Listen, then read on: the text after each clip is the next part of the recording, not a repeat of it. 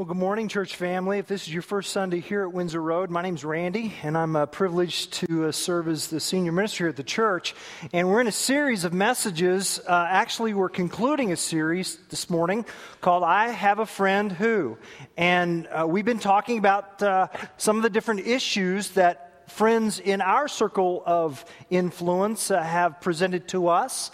And this morning, we are going to talk about, we're going to learn about this issue of religious pluralism.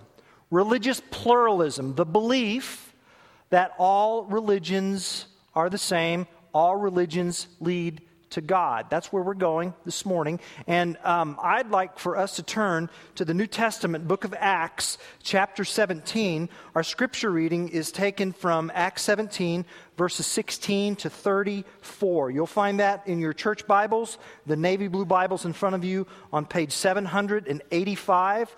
Page 785. And I'm going to begin reading with verse 16. Acts chapter 17, verses 16 to 34.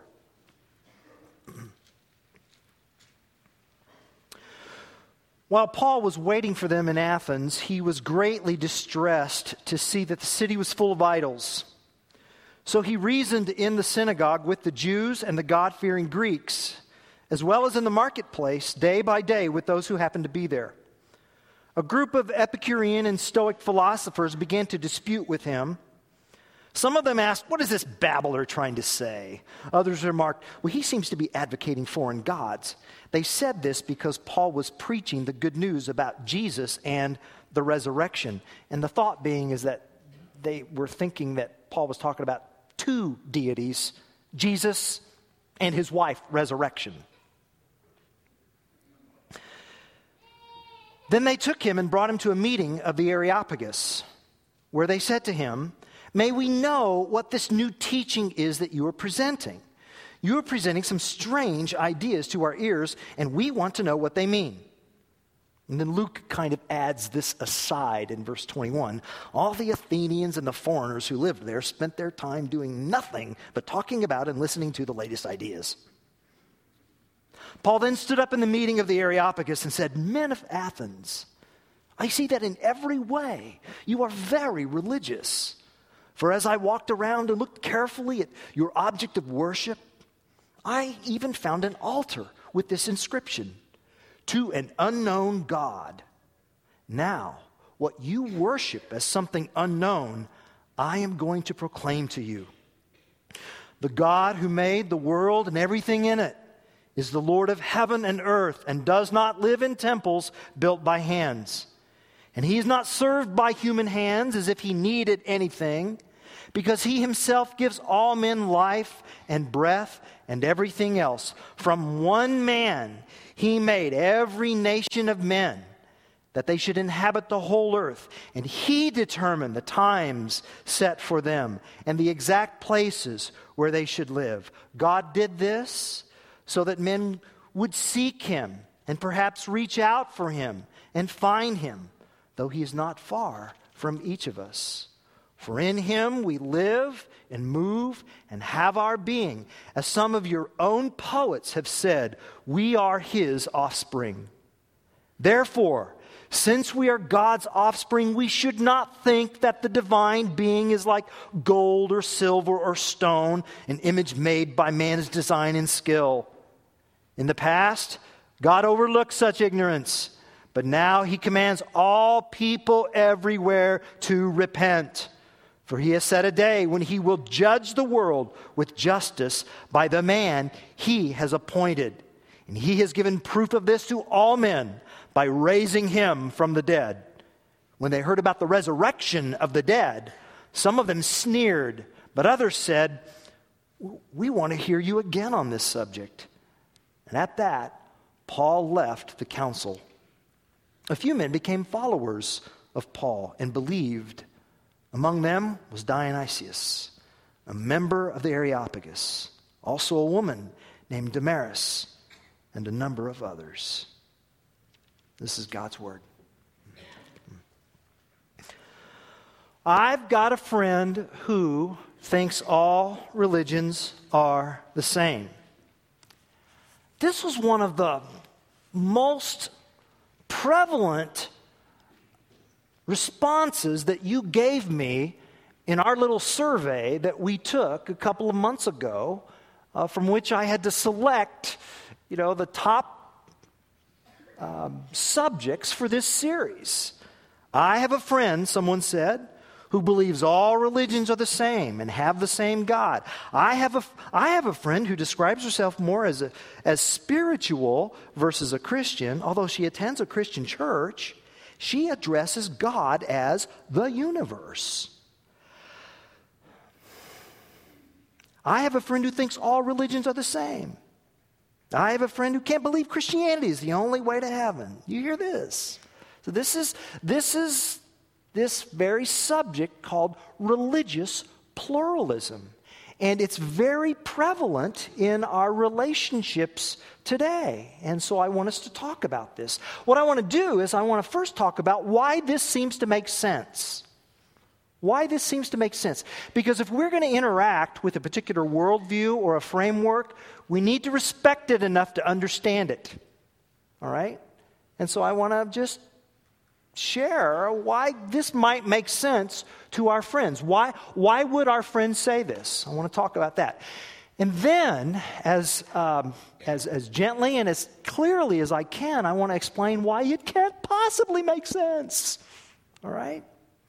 And then, I want us to listen to these verses here in the life of the Apostle Paul, who spoke to a culture steeped in religious pluralism. We're not that far removed from Athens in the first century as we might think. So that's where we're going today. And let's begin with this issue of okay, why would someone uh, believe uh, in religious pluralism, the belief that all religions lead to God? Well, think about where we are today. We're in Champaign Urbana.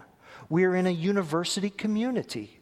We're in a community that celebrates diversity.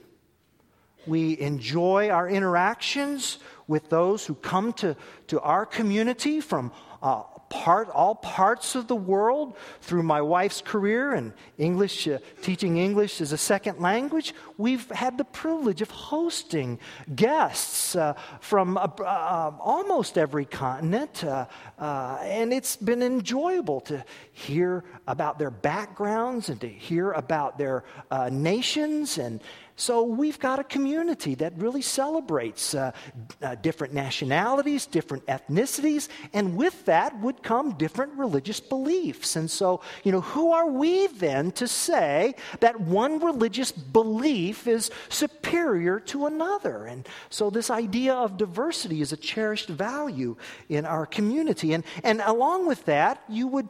Uh, you would expect our uh, community to be very friendly toward that ancient parable of the blind men and the elephant, originated from the country of India.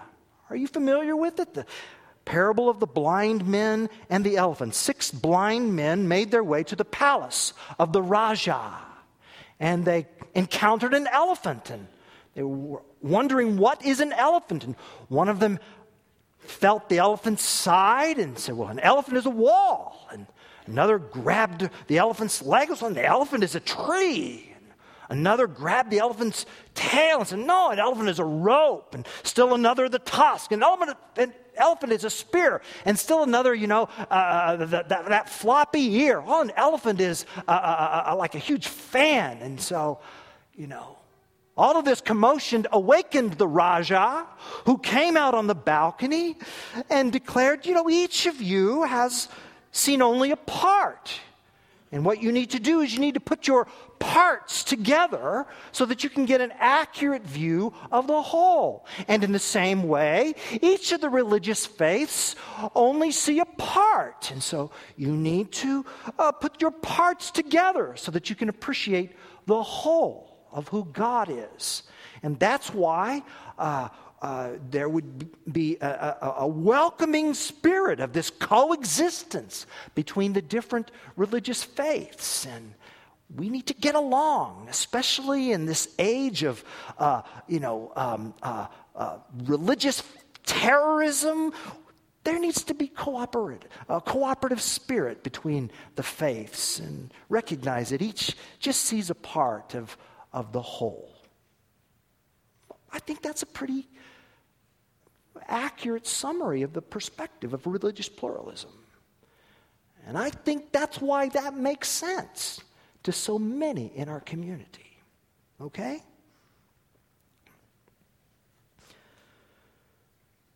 Here's what nags me about that just a few things. Just a few things that nag me about that. right? First, none of the faiths teach the same thing. That's why there's so many different faiths. I mean, it's one thing to say there are many different flavors of ice cream in the world, right? I could get into that. It's a whole nother thing to say all the flavors taste the same. No, they don't. That's why there are so many different flavors. Uh, uh, I mean, the faiths don't even agree on their definition of God. Why biblical Christianity is monotheistic, yet Trinitarian. Biblical Christians believe that God exists as one being in three persons Father, Son, and Holy Spirit. And each person is fully God, and uh, there is one God. Okay? Monotheistic Trinitarianism, the Trinity Father, Son, and Holy Spirit. Well, Islam and Judaism are monotheistic, but they're not Trinitarian. Theirs is a one being, one person perspective of God. See, that's different essentially. Fundamentally, when you boil the coffee down at the stain at the bottom of the cup, they're different. And still, another faith says that, that God is in nature or in a tree or in an animal. And yet, still, another faith teaches that God is in you. You with me?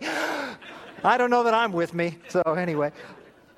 So that God is in you, in your person. So that, that's, that's just fundamentally different.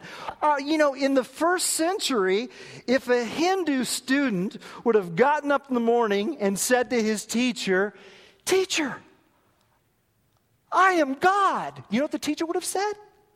Congratulations, you finally figured it out.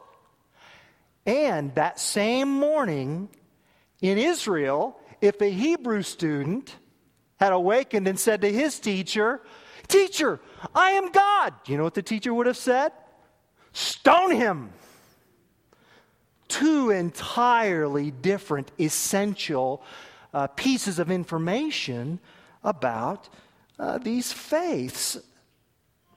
Therefore, therefore, either all of them are wrong or one of them is right. But two of them or all of them can't be right because essentially they're different. They don't teach the same thing. So we're all wrong, or one of us is right. And that's, that, that's kind of what nags me. Furthermore, how can you say that all faiths are the same unless you claim to possess a superior grasp of spiritual reality? which you just claimed no one else has. Let's go back to Raja and the blind men and the elephant. Each of the blind men say the elephant is, well, it's like a wall or a tree or a rope or a spear. And then the Raja comes out and says, each sees only a part. To put the parts together to see the whole. Well, that parable is fine. Except Raja sees the elephant. But the point of the parable is that no one can see the elephant. So how could so, so the, the, the minute you claim to see the elephant, you're claiming to see that which you're saying no one else can see. You're saying that such a privileged perspective is impossible. It's like saying, everybody's blind, so let me tell you how to see things. You see how see how arrogant that sounds? Huh? I've come to the conclusion that people who say all religions are the same are, are like people who say, well, all Chinese people look alike. Really? When you hear someone say that, you, you can make two unmistakable conclusions. Number one, they're not Chinese. Right? And number two, they're not very interested in Chinese people. Otherwise, they would take the time to observe closely. And it's the same with those who say all religions are the same. It is a sweeping generalization based on an uninformed mind. Furthermore, religious pluralism has mounted its own high horse in that it says, well, for you to say that your religion is superior to another religion, well, that's intolerant. That's arrogant. That's, you know, in other words, there is no absolute creed except the absolute creed of religious pluralism. And you see how, see how hypocritical that is? Oh. You may be here today, and you may not be a Christian, and you may be someone who walked in here today believing that all religions lead to God. I would just ask you to consider these things that are nagging me. I just want to put some of these pebbles in your shoe and ask you to walk around with them for a little bit. See? That's why I don't think it can make sense. So, how do we respond? Well, I think we respond the way that the Apostle Paul did in our scripture reading this morning. In Acts chapter 17, verses 16 to 34, the Apostle Paul confronted religious pluralism in the ancient city of Athens. And here's how he did it because how he did it is how God wants us to do it.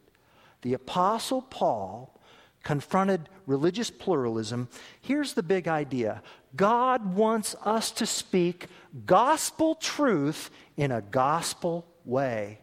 He wants us to give a gospel message with a gospel manner. God wants us to give gospel content with gospel courtesy. And I want you to see how he does that in these verses here this morning. Well, Paul arrived in the city of Athens because he was scurried out of the city of Berea because he was being persecuted. And he, when he arrived at the city of Athens, keep in mind, in the first century, Athens was a tourist destination. Um, it was this amazing intellectual capital of the Roman Empire. There were three intellectual capitals uh, of the Roman Empire Athens was one of them, Alexandria was still another, and then there was Tarsus. That's where Paul was from. Saul of Tarsus, we read. And so, uh, this first visit to Athens, as far as we know, Paul saw this amazing city, and this, even then, it had a rich, rich history because it had housed these famous philosophers who'd been dead for centuries by the time Paul set foot in Athens Socrates, Plato, Aristotle. Paul would have seen the Acropolis that you can see if you go to Athens. But here's what he noticed, Luke says, verse 16 saw, uh, Paul saw a forest of idols. The city was smothered with idols, 30,000 of them by one historian's estimation. In fact, One ancient historian said that in the city of Athens, it was easier to find a god than it was to find a human because the population in Athens in Paul's day was only about 10,000. So there were three times as many idols as humans. Notice what Paul felt in verse 16. It says that he was greatly distressed. Literally, it's his spirit was provoked. He was agitated. And you can even use the word angered because it's the same word that is used of God when he sees idols. He's agitated and angry. Yeah, Athens would have been this tourist destination in the first century. Tourists would go by these idolatrous figures and, and would see the art and would be impressed and ooh and ah. But that's not how Paul responded because he wasn't looking at the city through tourist lenses. He was looking at it through the eyes of Christ. He saw the irony of how this highly educated and erudite city was infested with superstitious idolatry, and it agitated his spirit. Now, here is a question. As you're dealing with your friends, no matter what the subject matter is, let me ask this question Why do I want to converse with them about spiritual matters? Why do I want to converse with them about religious pluralism? What's my heart motive? Is my heart motive to win a debate? Is that what this is about? Or do I want to change, or I want to share life changing truth? See, that has to be settled before we engage in any conversation. And, and Paul was just, he was just disturbed that this incredible historic city was under this, this darkness of idolatry. And he wanted to give it the light of the gospel. And so he began, verse 17, in the synagogue why? Because that's where he always started when he went to a city. He would go to his, um, his own people, the Hebrews, and he would begin to, to show how God's covenant plan, starting with Abraham, whom God promised through him all nations would be blessed. Paul would just walk them through uh, salvation history in the Hebrew Bible and the prophets promising this coming Messiah. And then Paul would say, This promise in the Hebrew Bible and through the prophets was fulfilled in this man, Jesus of Nazareth, through signs and wonders. And then he was put to death on a Roman cross. And then he rose from the dead. That's what Paul's, that's what, how Paul spoke to the Hebrew mind. But he didn't stay in the synagogue. We're told in verse 17 that he also went to the marketplace. What's the marketplace? That's where everything, we've got places all over, peppered all over town where we can go shopping and do business. But back then it was all centered in one uh, marketplace, the agora. There would be commerce, there would be lectures, there would be legal proceedings. Uh, it all happened there in this crowded uh, marketplace. And that's where Paul engaged the culture. And the Bible says that he engaged a dialogue with a group of, it says, Epicurean and Stoic philosophers. Now, who are these? Well, I'm going to oversimplify, but the Epicureans were all about pleasure and literally tranquility pleasure of the body, pleasure of the mind, and tranquility of the body and the mind. And, and, and, and they, their worldview of God was that God, God was, the gods existed in the fine particles of atoms that were nestled uh, uh, in the crevices of matter away from the hurly burly of, uh, of, of this world. And so, and so uh, therefore, their worldview was seeking tranquility away from the hurly burly of life. And that's what they meant by pleasure and tranquility. And the Stoics, though, the Stoics were more like pantheists, God's in everything. And so they were all about rationalism and reason over emotions. And so Paul gets into this conversation with them and they begin to mock him. What's this babbler trying to say? That word babbler literally is the word seed picker, and it's a word picture of a, of a bird that snips a little seed in this garden plot and snips a little seed there and snips one there and snips one there, and, and, and, and they're basically mocking him. You say, Where is he getting this stuff? I mean, uh, he must have plagiarized, and he can't even produce a, an, an original thought. And yet it intrigued them. So much so that they brought the Apostle Paul to a place called, you see that word? The Areopagus. The Areopagus. What is that? Well, the Areopagus was where the city's ruling council met. So it was an authorized body over the city of Athens. And this council, this council was no lightweight council. I mean, they had the authority to try criminals, they had the authority to regulate life in the city, and in some cases, they even had the authority to execute the guilty. And so Paul is brought before this council, and I, he wasn't arrested per se, but he's definitely been summoned. Why?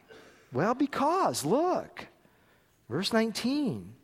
May we know this new teaching that you are presenting. You're bringing some strange ideas to our ears, and we want to know what they mean. You see, the Areopagus had this system. They were kind of like a zoning board. So they would hear, uh, they would hear uh, and review different ideas about different divinities. And if so, if for instance, from their perspective, if what Paul had to say resonated with the good people of Athens, well, someone's going to want to build an altar, and then someone's going to want to build a temple, and then someone's going to want to staff that temple, and then someone's going to want an annual dinner, and, and that just is work, work, work, work. And we need to have some sort of zoning procedure here. So we're going to give this guy approval. Uh, we're going to be the governing body to, to, to, to credential what it is he's teaching. So you need to talk to us. You see, in verse 19 uh, and 20, basically they're saying, Paul, we possess the legal right to judge what this new teaching is that's being spoken by you. Which is interesting, isn't it? They're pluralistic, but only on their terms. So Paul begins his message with this very clever opening. Look at verse 22. Men of Athens, I see that in every way you are very religious. It's clever because it could also be understood as you are very superstitious. So one of it's positive or one of it's negative. Which did he mean? Ah, Paul doesn't say. That's why it's clever. As I toured the city, I saw all of these idols, all of these objects of worship. He didn't even call them idols. He doesn't even call them idols. He calls them objects of worship. And then he found one to an unknown God. So Paul's point here is that he's not introducing a new deity. He's saying you, you, what you Athenians have already constructed an altar to the one I want to tell you about. That which you don't know, I would like to make known. And by the way, if you look at Paul's speech here, you'll see the words like unknown and ignorance appear, and that is by intention. And it is a subtle slam because here he's telling these folk who have this highly high view of their own intelligence that, well, you're kind of ignorant. So let me teach you. And starting with creation, God te- uh, Paul tells of the creator God who made everything we see. So, so Paul is dismantling their worldview. And he's not seeking their approval to build a new temple or a new altar. Because the God who created the heavens and the earth is Lord of heavens and the earth, and He doesn't need a temple, and He doesn't need an altar, and He doesn't need temple servants, does He? You see, it says in verse 25, He is not served by human hands as if He needed anything, because He Himself gives. The God that Paul proclaims is not a taker like all the other idols were. He, God is a giver. He gives breath and he gives life. You see how he's confronting their worldview? He enters their worldview, but then he challenges it with the superior worldview of biblical Christianity. Furthermore, Paul says, this creator God is no distant deity. He's not hiding in the crevices of the hurly burly of life. He is over and above, and he's involved. And from one man, verse 26, the first Adam, he made every nation of men that they should inhabit the whole earth. And God set the times and the boundaries of those nations. You see, He's engaging and He's saying, I, am He's not distant, He's not far, He's active, He's involved. And in fact, Paul quotes, he doesn't quote from the Hebrew Bible here, does he? He engages with their own sources. He's not far from each of us. Verse 28 For in him we live and move and have our own being. As some of your own poets have said, we are his offspring. Therefore, Paul reasons. You see his reasoning? From this to this to this to this. Therefore, Paul says how foolish it is to assume that the divine could exist in something we fashion out of gold or silver. He says, that, from that, from entering their worldview, Paul then speaks the gospel when he says, This God that I'm proclaiming, who is creator, who is not far from us, who doesn't exist or live in idols, Paul says, I, This God is not seeking your approval. He's not seeking your credentialing, but I'll tell you what he is seeking repentance Verse 30. In the past, God overlooked such ignorance, but now he commands all people everywhere to repent. We must bow before his holy otherness because he has set a day when he will judge the world. There is a man that he has appointed to be this judge. So you see how Paul's confronting their worldview. They had this cyclical worldview that life just moves in cycle after cycle after cycle. And Paul says, no, the worldview that is based on reality is not cyclical, it's destinational. God began history with the first Adam, and he will conclude history with the second Adam. And that's why he says, that he will judge the world with justice by the man he has appointed. You see what's going on here?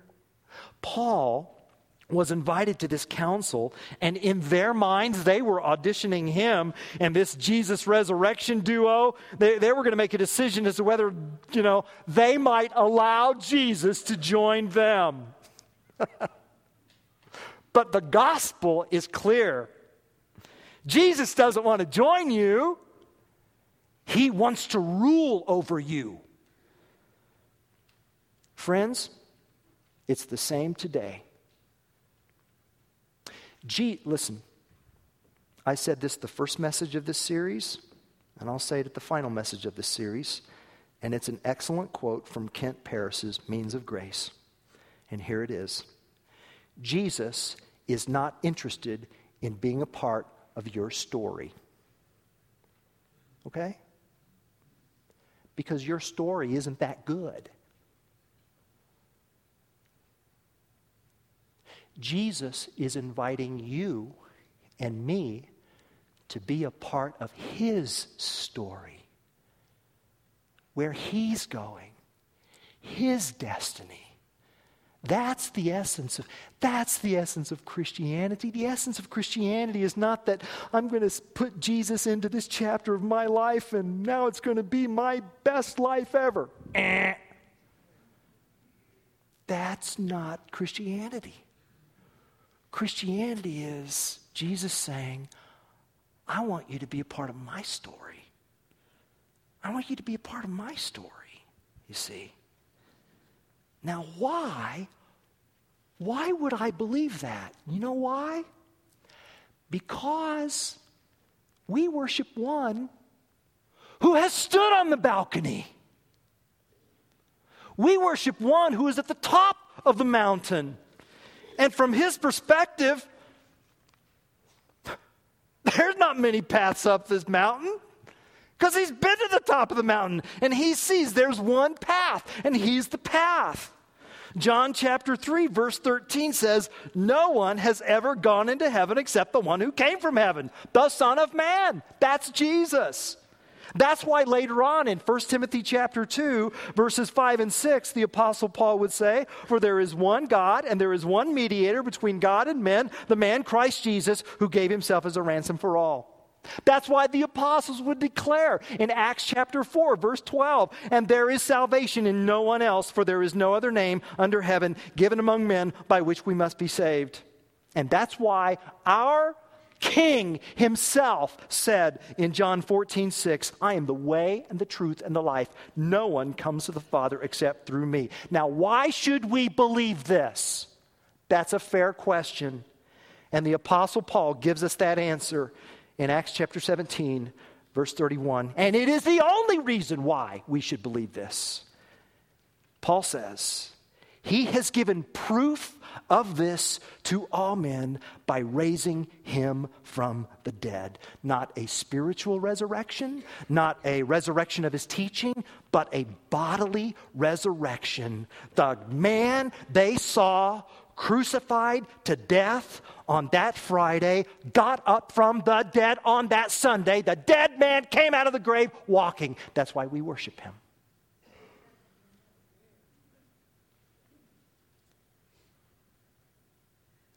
And at that, you know what the Athenians did?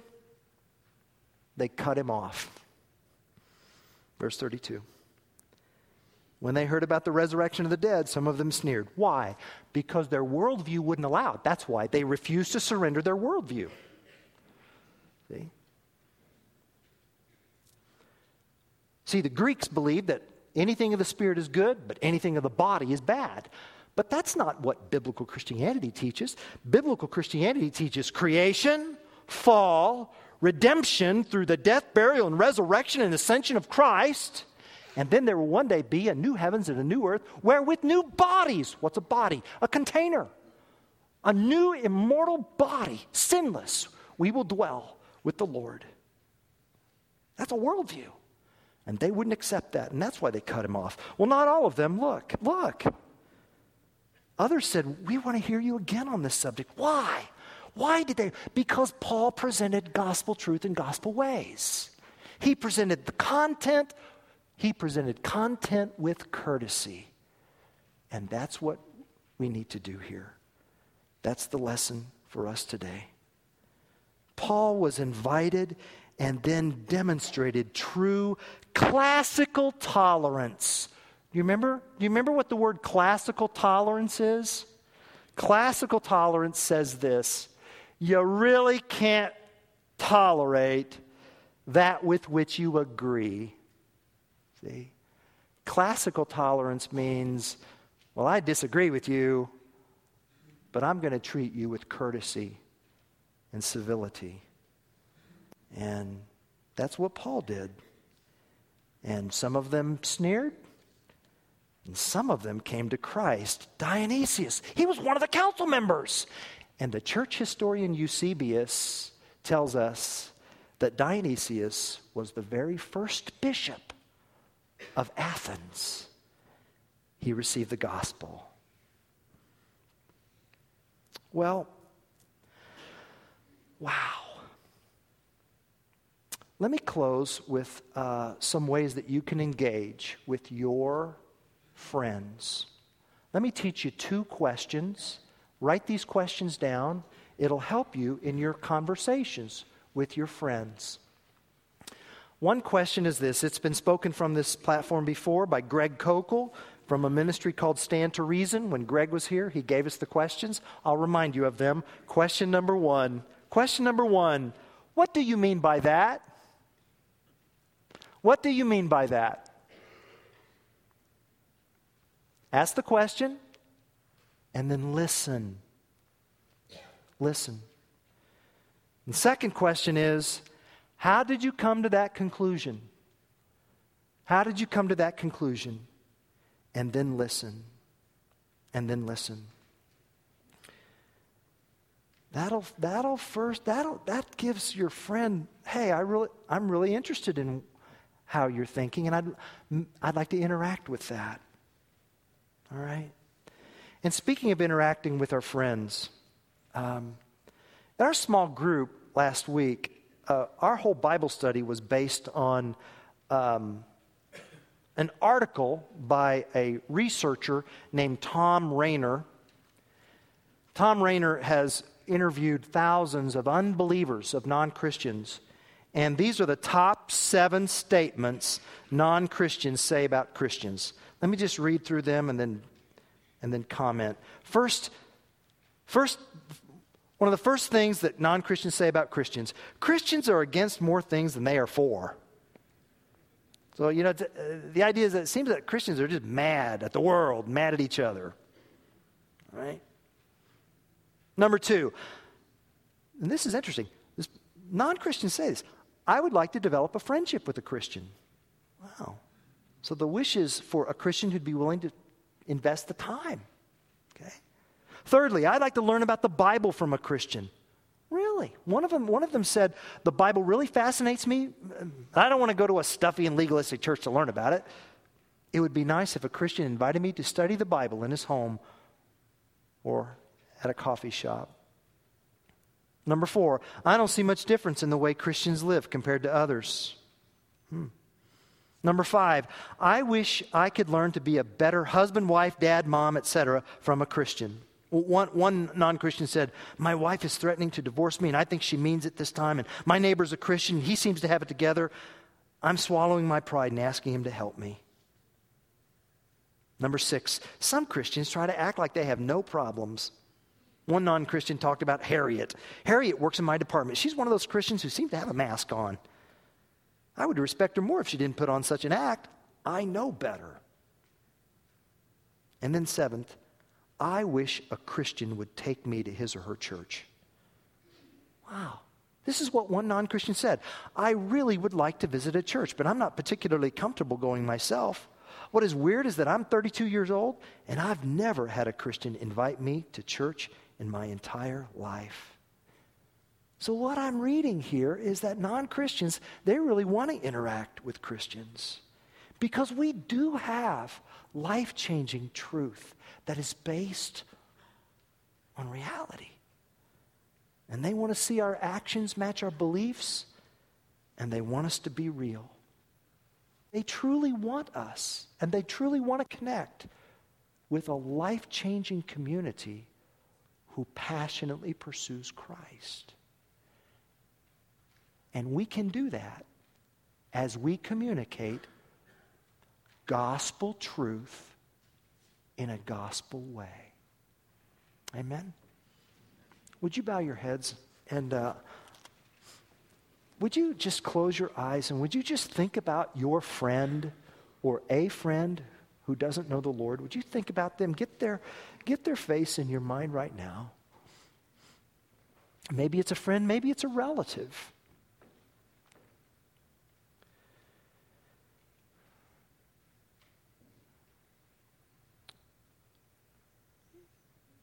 And I want you to think through uh, just this prayer Lord, how can I present gospel truth in a gospel way?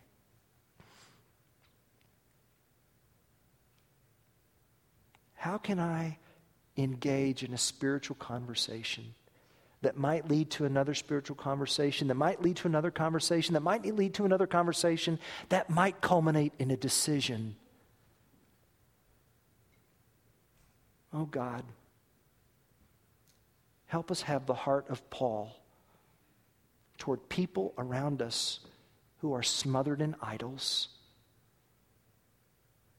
false gods who take and take and take and never give. Thank you that we worship the one true God who gives. We love you, Jesus, in your name. Amen. Amen. Why don't we close this service out into more worship?